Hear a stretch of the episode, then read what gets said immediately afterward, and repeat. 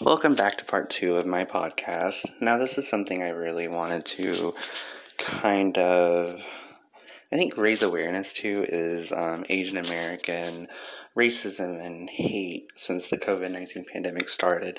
And this is, not, I'm going to read you the headline, and this is not the first time that you hear that. This story is just so occurring and Um, I guess the word I'm looking for.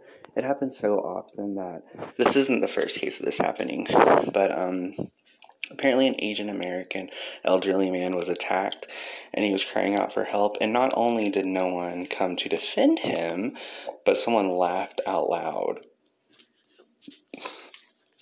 Um, and apparently it was two teenagers. Now, this is just disgusting. It, Are there parents out here really not teaching their teenagers that you can't go around assaulting people? Um, yeah. And I mean, this is racially motivated. You can't tell me that this these attacks are not racially motivated.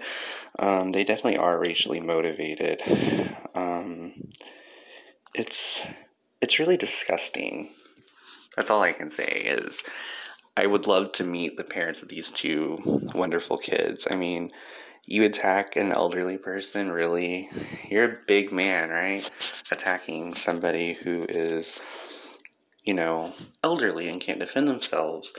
And no one coming to help this um, man that they're discussing too. And...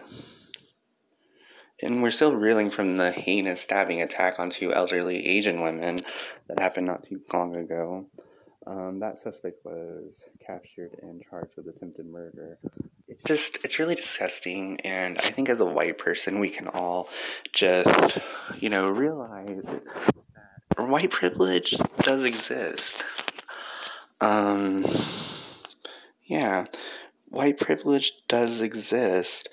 And these people are out here attacking somebody's grandmother, somebody's grandfather, somebody's wife. Um, it just, it's disgusting. Um, and I think these two should be charged with attempted murder.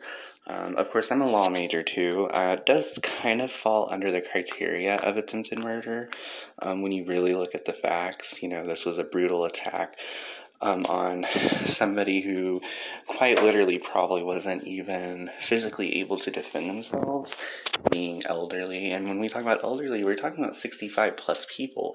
And I just think of my own grandparents when this happens, and my own parents who are close as well as being elderly. Just, does the hate never stop with these people, these white supremacists? Does it really never stop? Um, yeah. Hate, you know, my grandmother is not an immigrant, but her parents were immigrants, um, you know, and she's quite obviously not white. She's Mexican. Um, well, actually Hispanic, because she's not, her dad was from Portugal and her mom was from Mexico. You know, she's quite obviously not white. It may be a situation where you're kind of like, oh, she's racially ambiguous, but, you know, not, obviously not a white lady. Um, and I just think, what if that happened to my own grandmother? I would be, I would be heartbroken. I would be really heartbroken and hurt if that happened, and I would want, obviously, repercussions, and repercussions should happen, not only to these two, but they really need to look at the environment they're living in with their parents.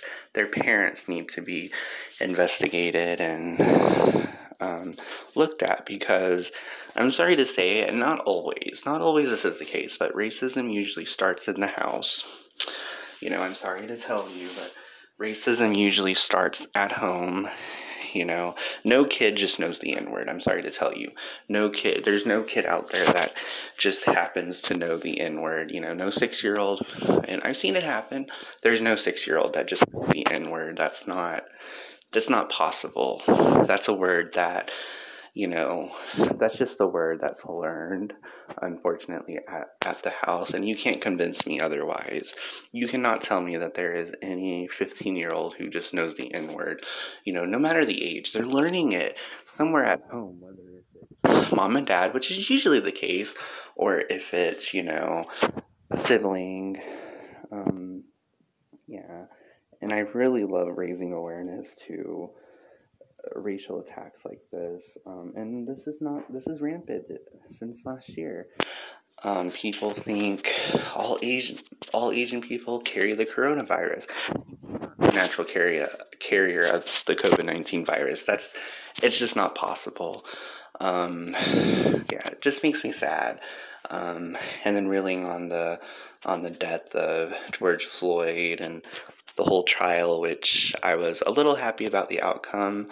I, I think that, I think that, um, he should have been charged with more crimes than that, the, uh, Officer Chavez, but I'm happy that he was found guilty and held accountable, and I really hope more are held accountable like this.